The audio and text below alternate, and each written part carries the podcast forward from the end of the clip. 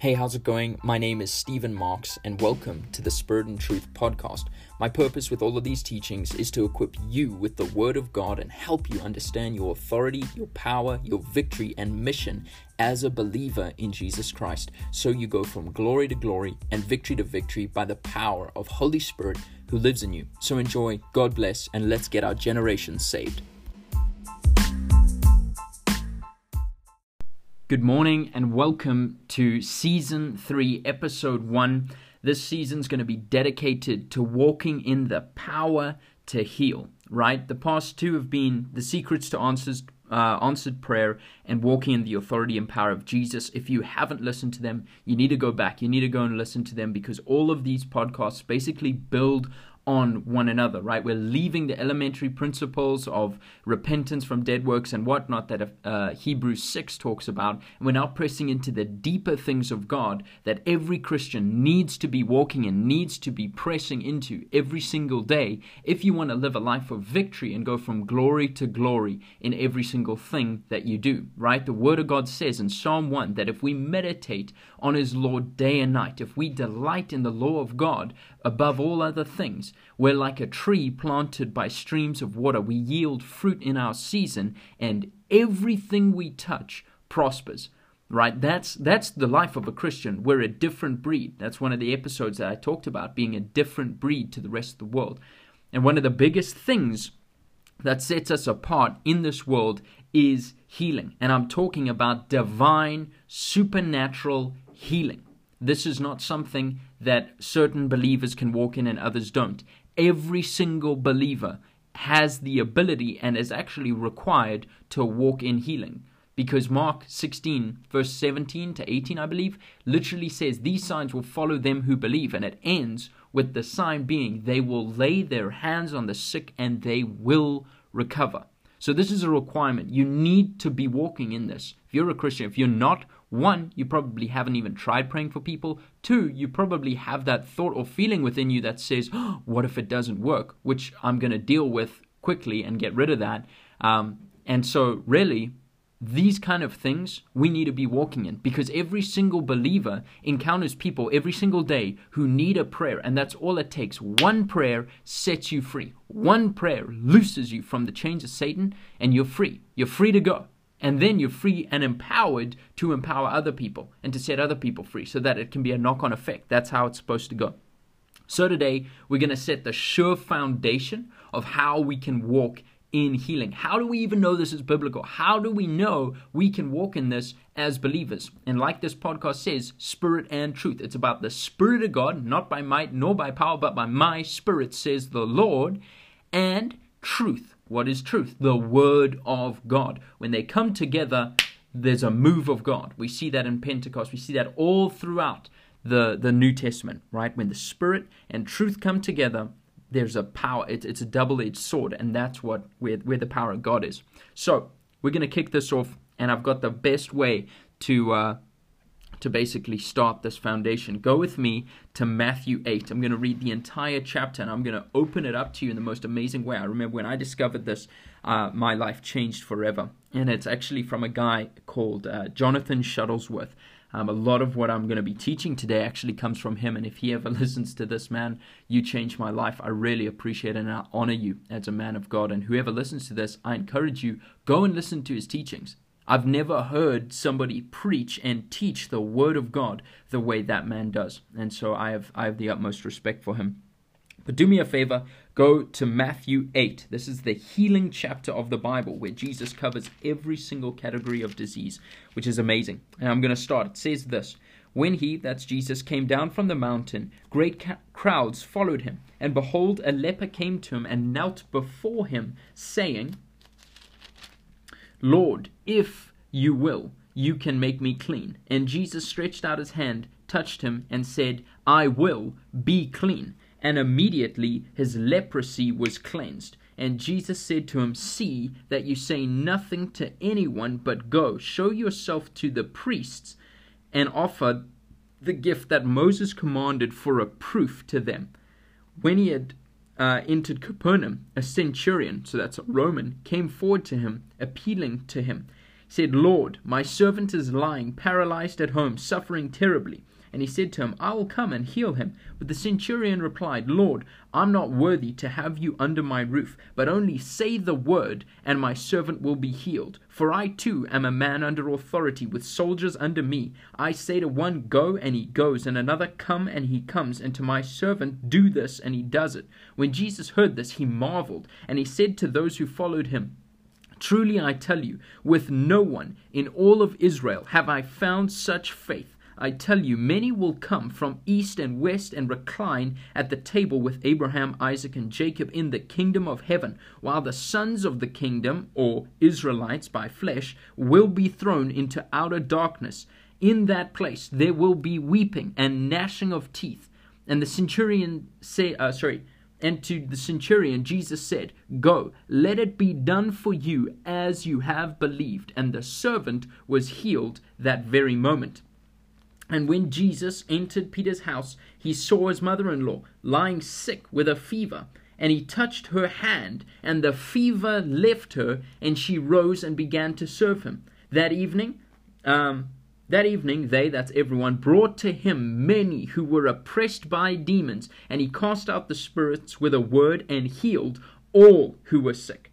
This was to fulfill what was written or spoken by the prophet Isaiah. He took our illness and bore our disease.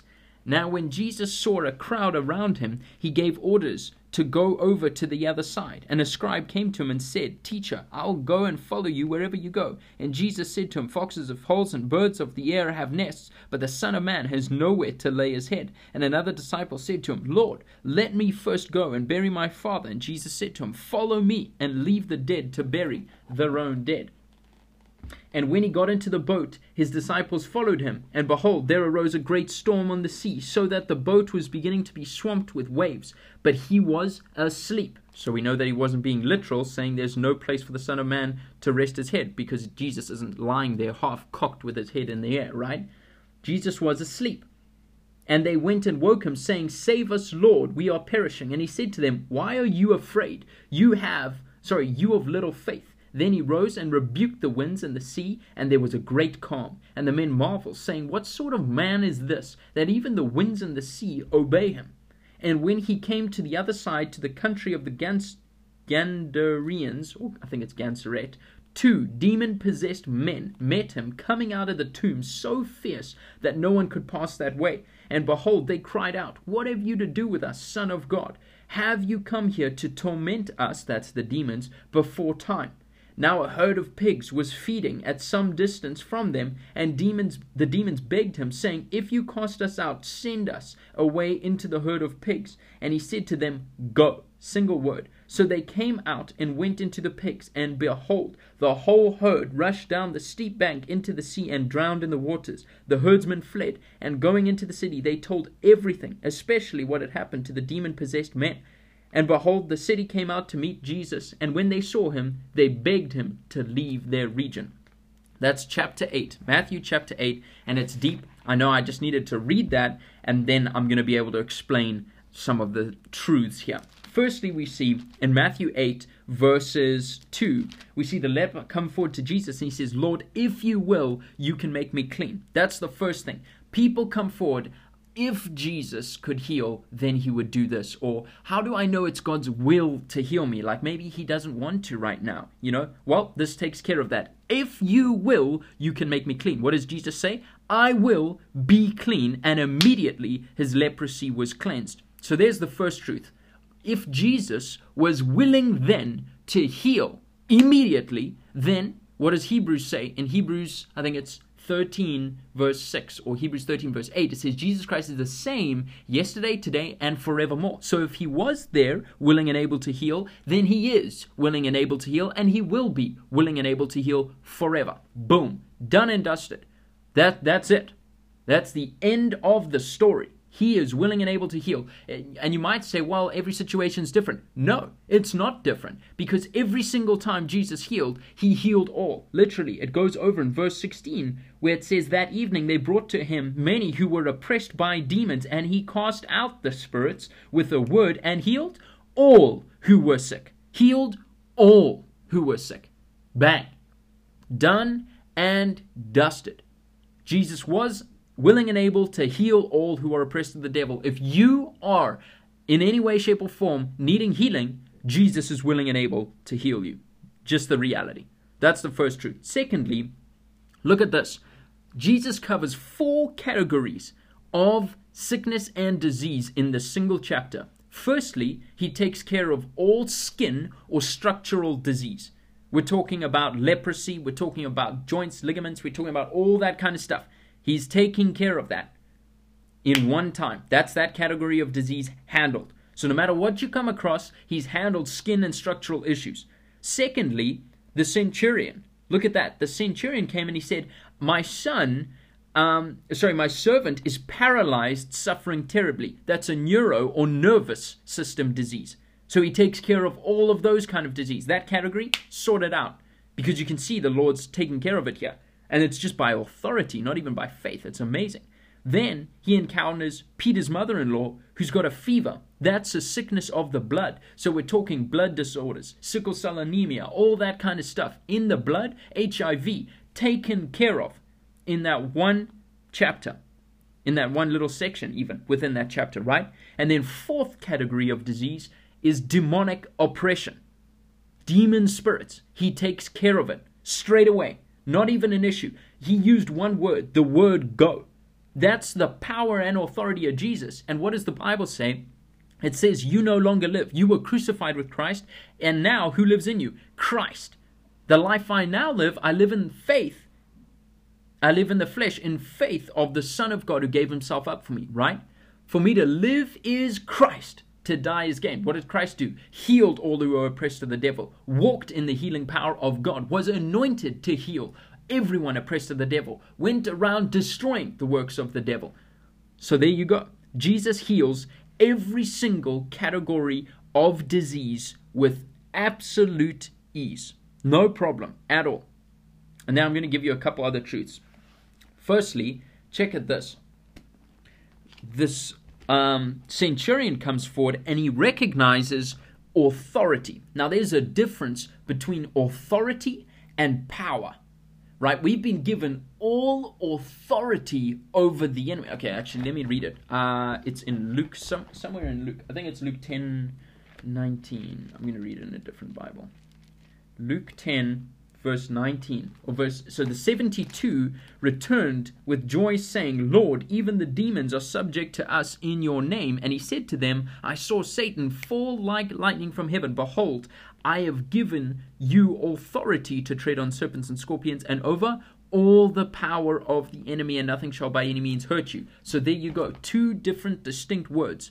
Authority is one word. Power is another. These disciples didn't have power, but they did have authority. What did now in Acts uh, one verse eight, when the Holy Spirit came upon you, what do you receive? Power. That's dunamis power. So now we not only have authority to heal, but the power to heal dwelling inside of us because the Spirit of God lives inside of us, right? So we are even better off than the centurion. And the centurion grasped the reality of, of authority and power. You see, so actually, atheists are the most confused out of everyone. Satanists are closer to the truth than people who are atheist or agnostic, who have no idea what's going on. Those guys are really lost because Christians know, and they're walking in the freedom. Satanists know, right? Even James says the demons tremble and know who God is, right? They know God's one. They know he's he's the, the, the victor, right? That two thousand years ago, everything was flipped on its head. So Satanists know what's going on. They're just deceived.